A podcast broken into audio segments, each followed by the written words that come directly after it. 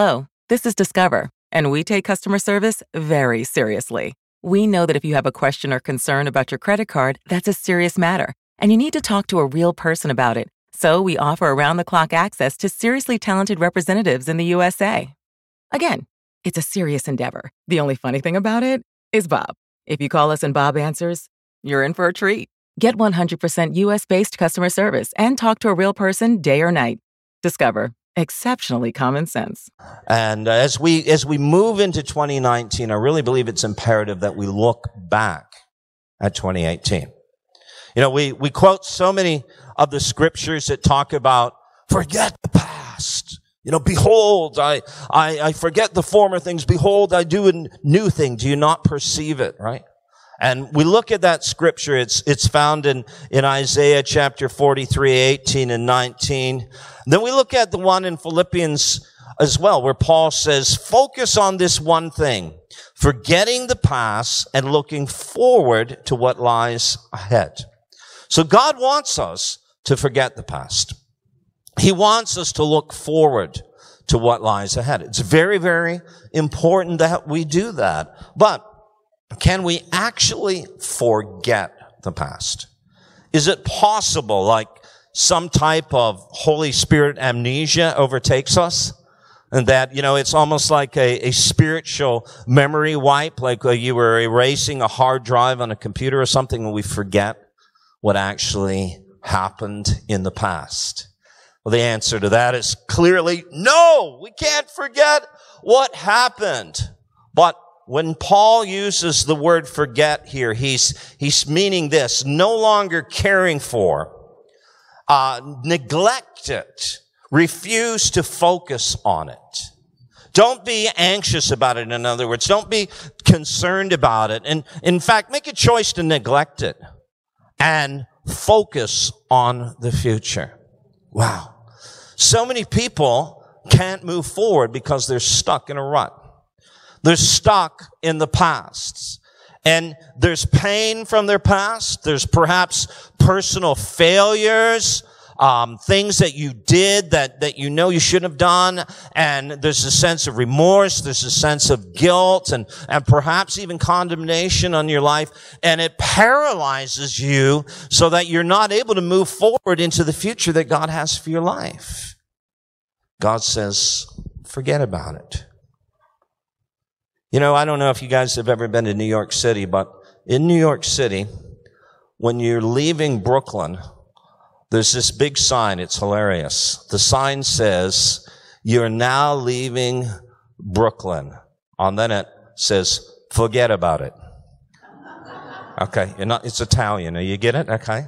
Forget about it. F-U-G-A-B-U-D, you know, that's how you, so it's one word. Forget about it, right? It's just, and so, you know, hey, thanks so much. Forget about it. So, but the truth is, it's, it, it, God is saying, I want you to forget about it, all right? You know, this, this is your cousin Vinny telling you to forget about it, okay? So forget about the past. God's saying forget about it. It's okay. It's over. No matter what happened, no matter what you did, no matter what others did to you, just forget about it. It's over. God says, forget the former things. Do not dwell on the past. Why? See, I'm doing a new thing.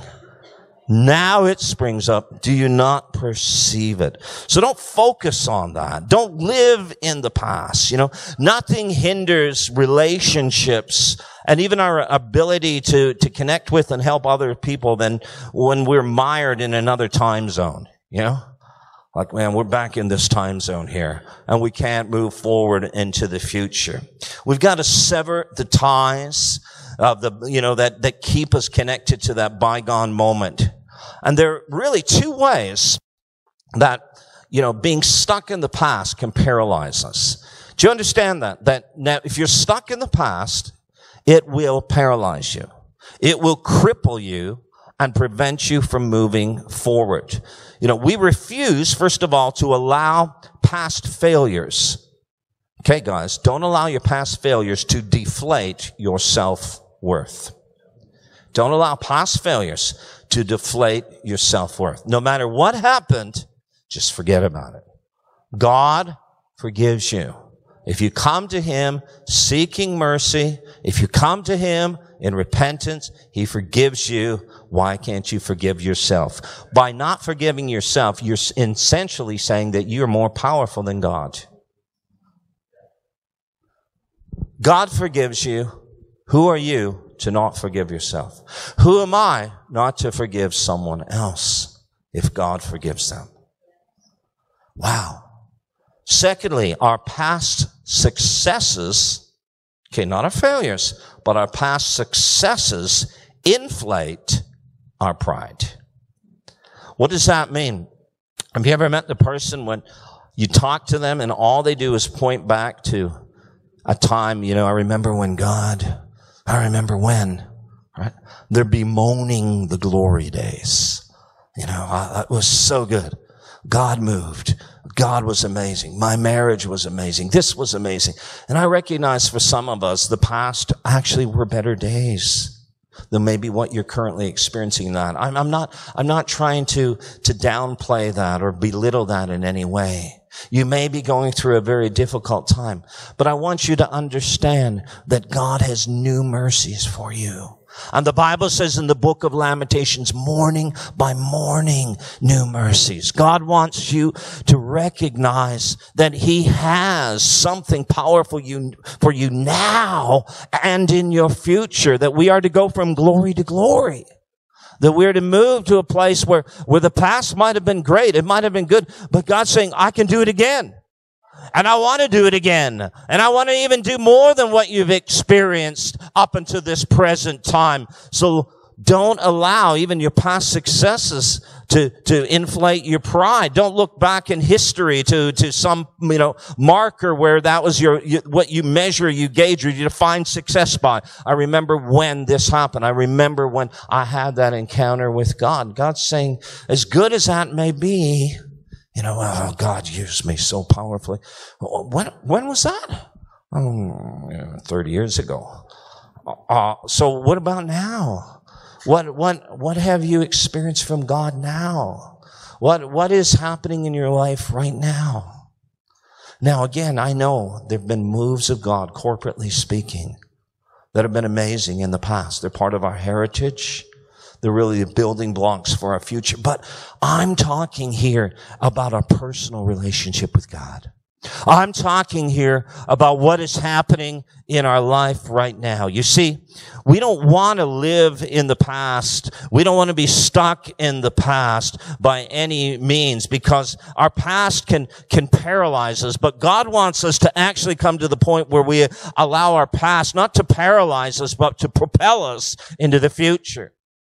Because our past especially the, those, those negative things in our past can actually deform our lives. But don't allow your past to deform you. Allow your past to inform your present so that you will experience transformation in your future. I want you to look at it this way. In Deuteronomy chapter 8, we're going to read the first five verses here. The children of Israel are about to cross over into the promised land. Come on, we're here right now. We are poised and we're, we're standing at the, in a precipice of time where we're about to cross over into a new year. 2018 will never ever be something that we can go back and, and, and, and retrieve and experience and live in. It's gonna be gone, guys. Just in a couple of days, it's gone for good. There will never be a 2018 again. Gone. Wow. I don't even like that. But it's true. God's saying, I want to do something. And so the children of Israel are about to enter into a new season. God has brought them to that point where they've just experienced 40 years in the wilderness. Not his will, but because of their disobedience, that vacation was extended. a holiday from hell, really, right? And what God did God do? God said, I want to, now it's time. Now it's time. This generation has passed away. They, they, that was originally, that came out of Egypt. And so the other generation, I'm going to take you in to the promised land. But before you cross over the river Jordan and possess all that I've promised you, the blessings, the inheritance, the prosperity, the peace, the security, all that I promised you, before you cross over and experience that, I want you to stop and look back. Over the past 40 years, God says, let's start reading it here. God says, remember, remember? It says, be careful to follow every commandment I'm giving you today so that you may live and increase, may enter and possess the land the Lord promised on oath to you and your ancestors. Listen to this. Remember how the Lord your God led you through the wilderness for these 40 years. Remember, God led you in the wilderness. I don't want you to forget the wilderness. You see, God is saying to us, there's some things in our lives that we want to forget. And, and we don't want to, in a sense, for, you know, be, be tangled up in it so that it prevents us from moving into our future. But there's a clear sense in which God says, uh, you know, the past, if you, if you, if I were to title this message, I would say that the title of this message would be the past. Don't live in it, but learn from it. Don't live in it, but learn from it. There's a big difference. What is it? God's saying, okay, guys, you can't go back to the past. You can't live out the past again. But the truth is, you can learn from it. So before I take you into the promised land, I want you to remember how I led you these past 40 years.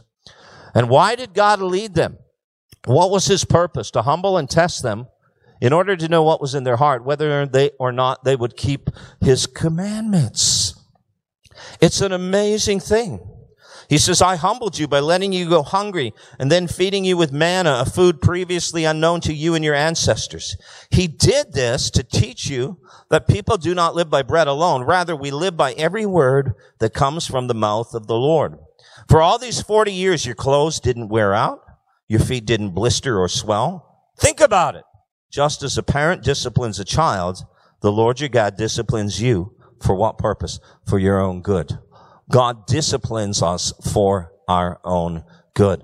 There's a reason, there's a purpose for the wilderness. So before you cross over Israel and possess the promises, I want you to look back and I want you to recall everything that happened in the wilderness. Now, guys, please understand this. God's not just saying, look back at all of your failures. Now the Lord's saying, look back at my faithfulness in spite of all of your failures.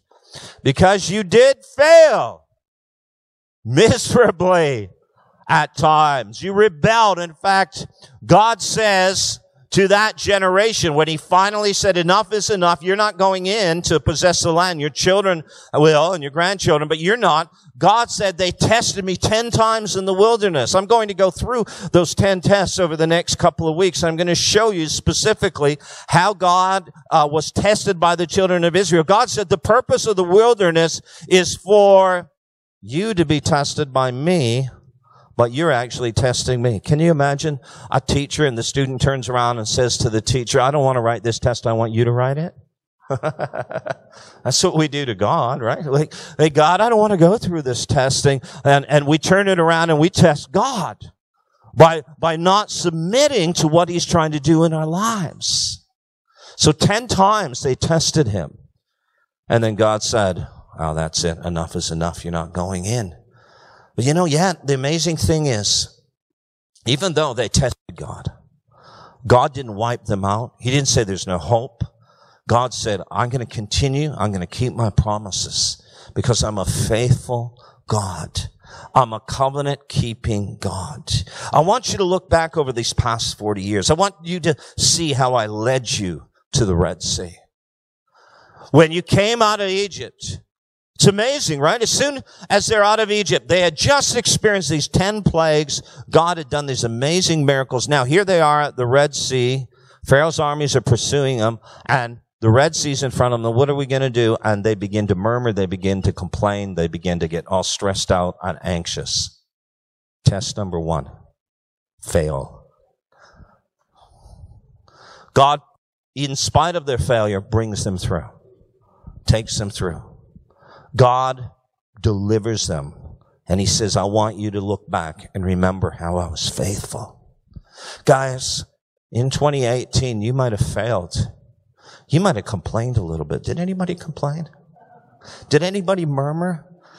I tell you, with God, it's not three strikes and you're out, ten strikes and you won't go into the promised land. But no, I'd say, but if you murmur and complain over what's been happening in your life, you're not ready to go into the promised land. You're not ready yet to go into the promised land. If you refuse to trust God, even though he's been so faithful to you, but you still question, God, what's going on in my life? I, I don't know if I can trust you. And you're still trying to sort things out, take matters into your own hand and make it happen, make it come to pass. And you still haven't learned the lessons of the wilderness. You see, the purpose of the desert was discipleship. Discipleship in the desert. God is wanting us to come to a place where we recognize that it's in the wilderness that He takes us to disciple us. God led them in certain ways for specific reasons. Every time they hungered, God took care of them. Every time when they were thirsty, He, He gave them water to drink. When they were tempted, when they murmured, when they complained, even though God maybe chastened them at times, God was still there. He was faithful. God wants you to look back and no matter what you went through, no matter how difficult it was, He was there. He was there providing for you. He was there guiding you. He was leading you. He never left you. He never forsook you. He was there at all times. He brought you through your circumstances. You're still here. You're still breathing. You're still alive.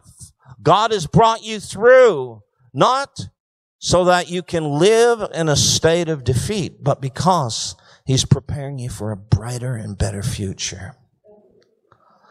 That future will only be realized in your life when you learn the things that God wants you to learn and was trying to teach you in 2018, what he was trying to teach me in 2018, perhaps even in 2017, 2016, 2015, 2014, even going back further. Maybe we still haven't really learned the things that he's been trying to teach us for all these years. And, and we just keep crossing from one year into the next year. But the very lessons, the very core values that God is trying to, to infect in our lives and the very very character that he's trying to develop in us. We've not allowed it to, to be molded in us. And as a result, we just move from one year into the next, but we're not changing.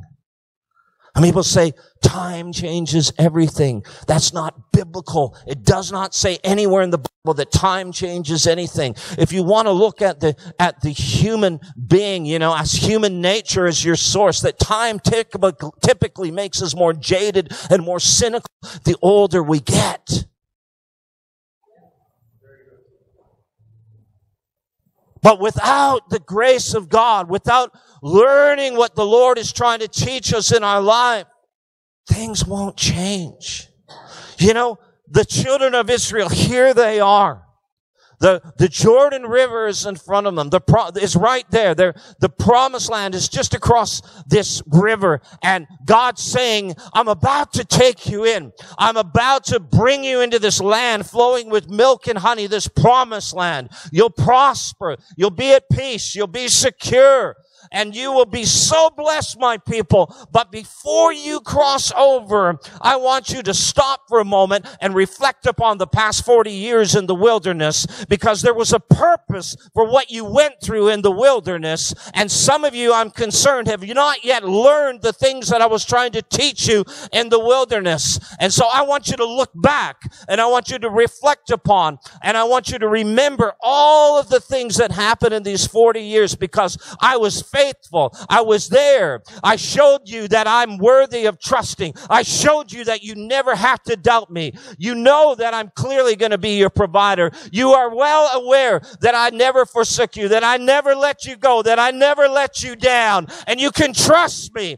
And I can be your shepherd. I can be your savior. I can be the one who will take you across if you will just look back and remember and recall my faithfulness.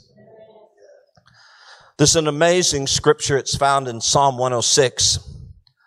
And God is actually saying about his people, when they were at the Red Sea, they did not remember my mercies. So they just came out of Egypt. Ten plagues. God delivers them supernaturally, totally uh, uh, against the will of, of a king that would not free them. God brings them out, brings them out laden with gold and silver and riches. And now here they are after all of these amazing blessings. Here they are at the Red Sea and they forget what God had done. They remember not his mercies at the Red Sea. What an amazing thing.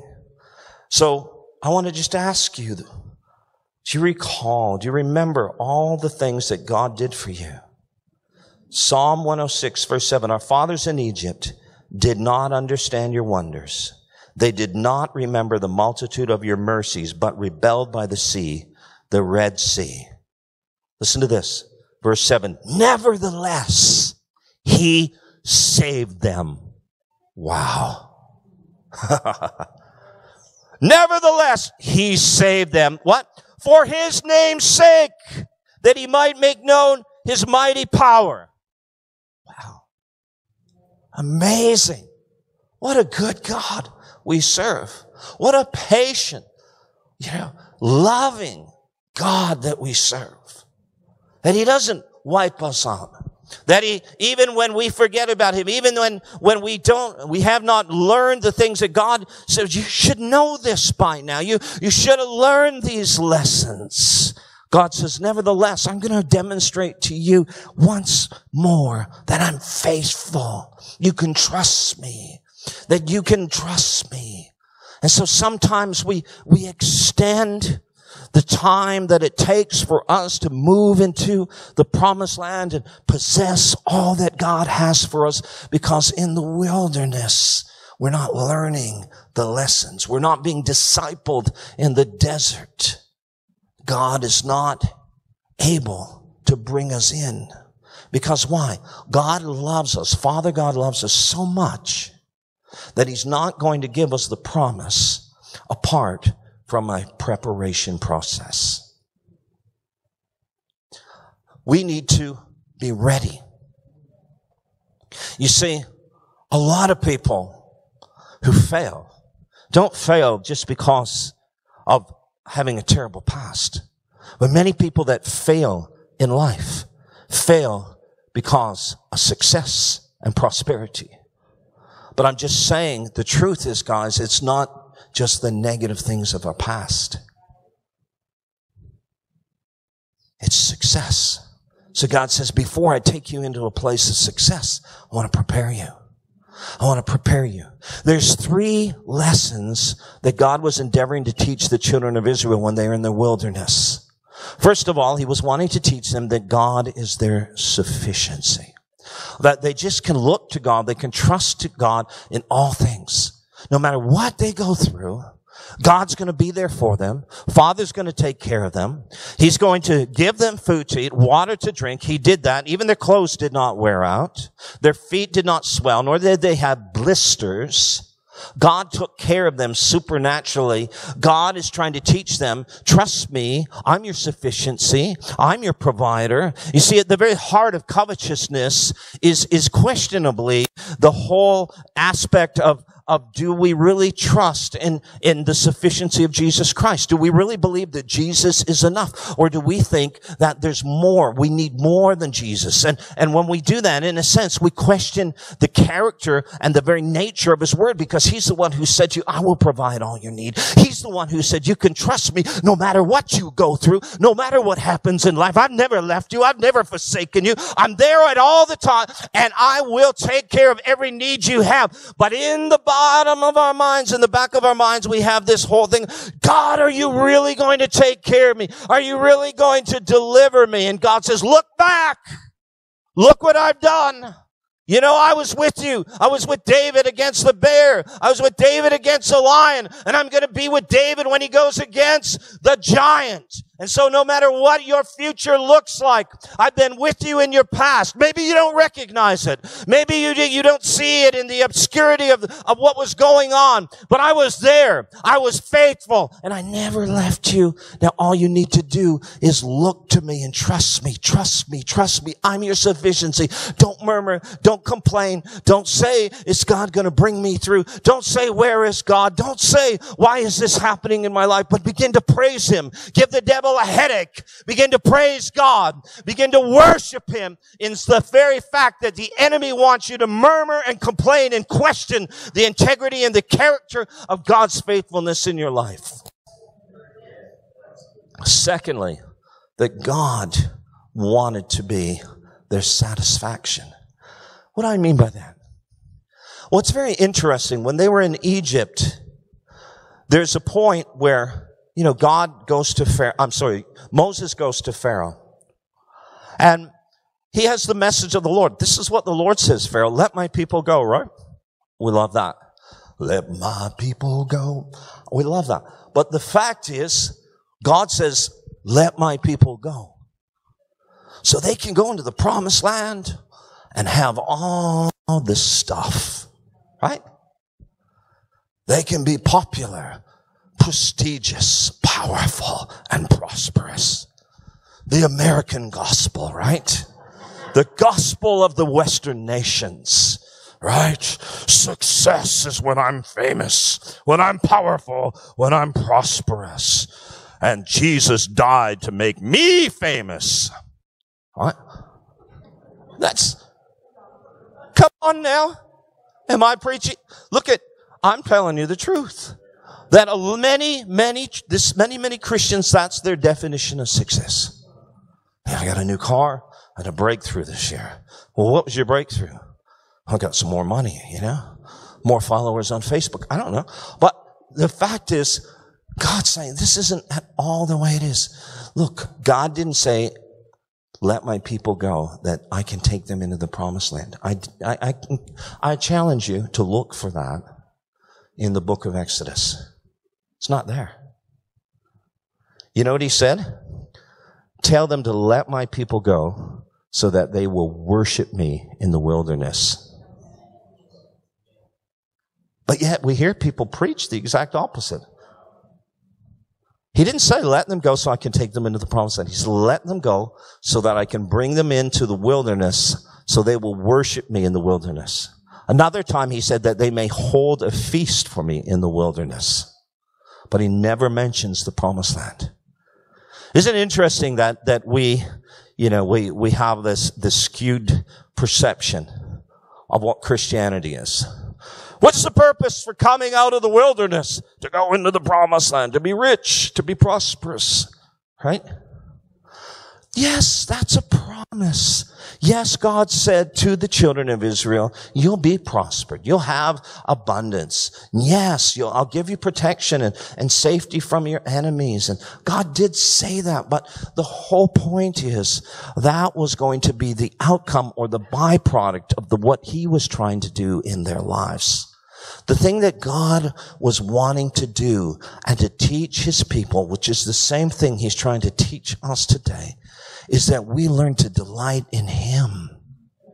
Not in what He can give us, not in what our life may look like because there may be times, like the apostle Paul said, I've learned to be content in every situation. I have learned to, I know what it's like to have little. I know what it's like to have much. And then he says in the very next verse, I can do all things through Christ, which strengthens me. So the whole point is, no matter if I have a lot or I have little, I'm content. I'm happy because I've learned to delight myself in the Lord and I can do all things through Jesus. A place where our Christian life becomes all about being satisfied with Him. No matter what we have or don't have. No matter what we're going through.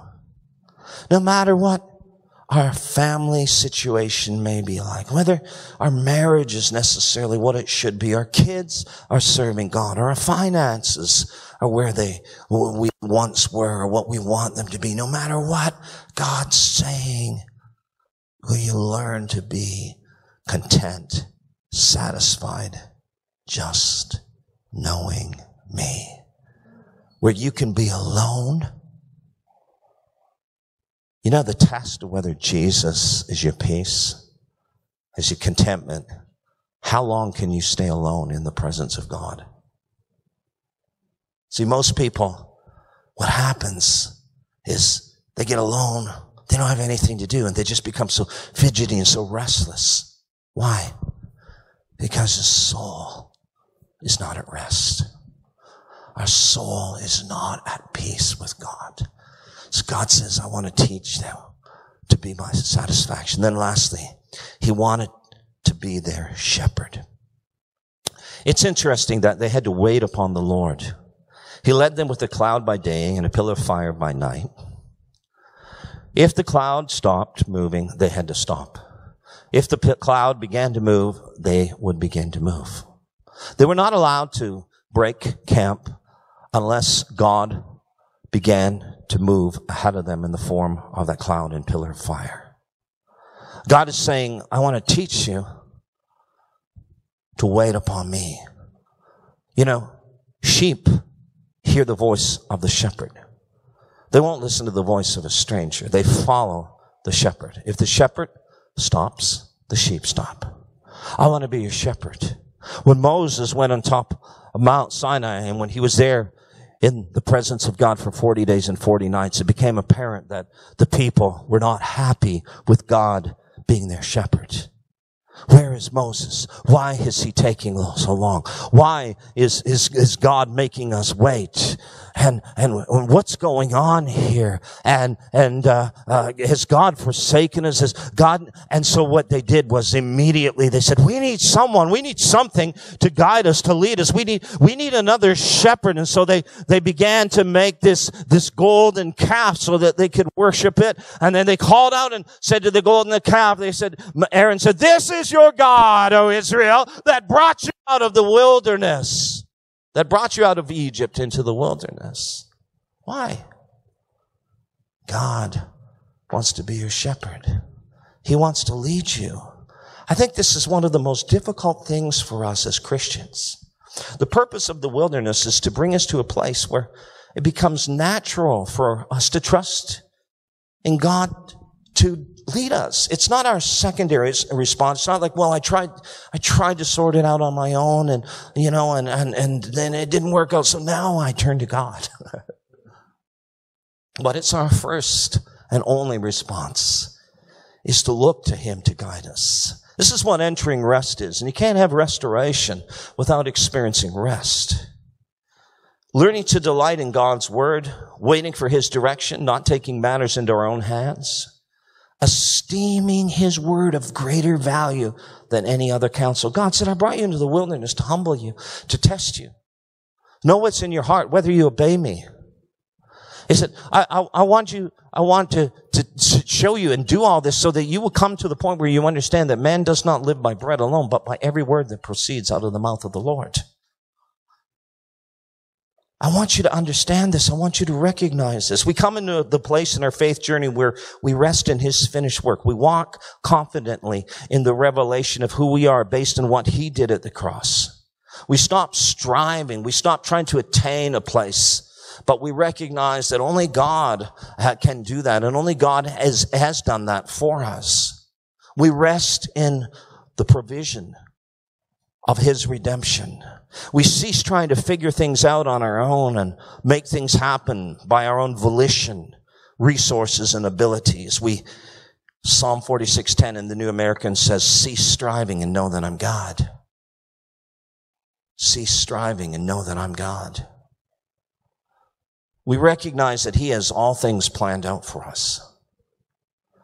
We desist from attempts of moving into our own destiny apart from the word of the Lord and the leading of the Spirit.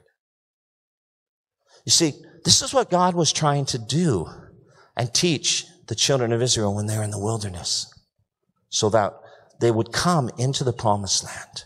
They would be ready for what it was he was going to give them. So when they shifted into that place of blessing and prosperity, that God had prepared them. It would not overwhelm them. It would not cause them to forget about him. So God says, don't live in the past, but learn from it. So my challenge to us this morning in closing is very simply this. Here we are, standing, so to speak, at the banks of our own Jordan River. We're about to cross over into not only a new year, but new potential, new opportunities, new breakthroughs, new blessings. But have you mastered? Have you learned? Have you submitted yourself as a good student, as a good disciple of Jesus to the training, to the lessons he's been trying to teach you? Perhaps in 2018, 2017, beyond come to a place where we don't have anxiety anymore. Wow, it's not easy. I struggle with that at times. And I've been through so much. I've seen God's faithfulness. Lived for 10 years without any type of income. Like no, no salary, no pay. No, no side jobs, guys. Nothing. And God kept coming through, coming through, coming through. After 10 years of seeing God do breakthroughs. And yes, it was very terrible at times and it was difficult at times. You think you would be like, no, no problem, right? Too easy. And then there's times when I feel like, oh God, what are we going to do? What are we to, you know?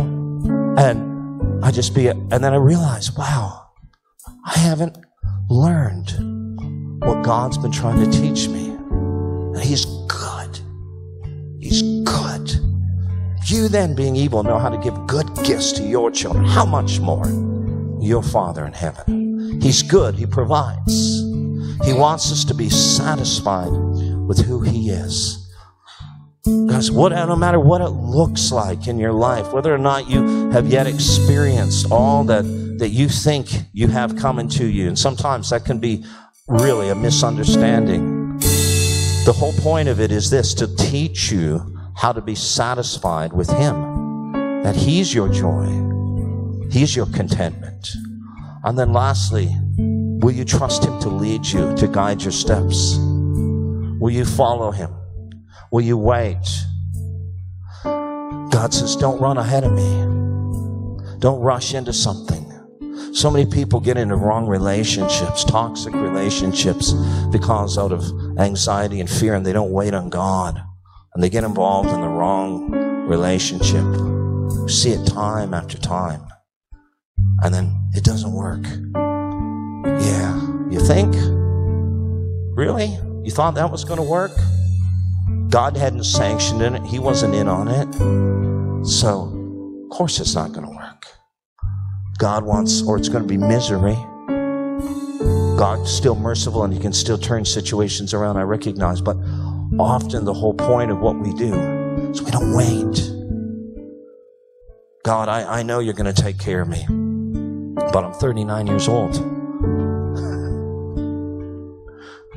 You know, I, maybe I need to help you out a little bit here, Lord, you know, like, like, like Abraham, you know, God, yeah, I know you said you'd give us a son, but you know, maybe Sarah's right. Maybe she has a point. Maybe I do need to, you know, help out a little bit, make a contribution. And so Sarah's handmaid is given to Abraham, and you know the story Ishmael was born. Yeah. Why?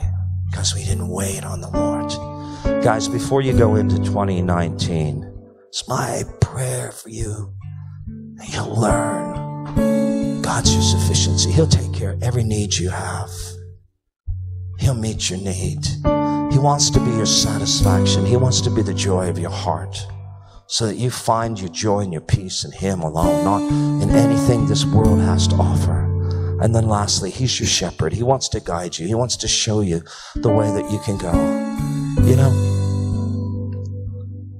sometimes it seems like, is God really leading me? Is He really trusting me? He is, whether you perceive it or not. Sometimes his ways don't make sense. Scripture even talks about this, right? His ways are higher than our ways.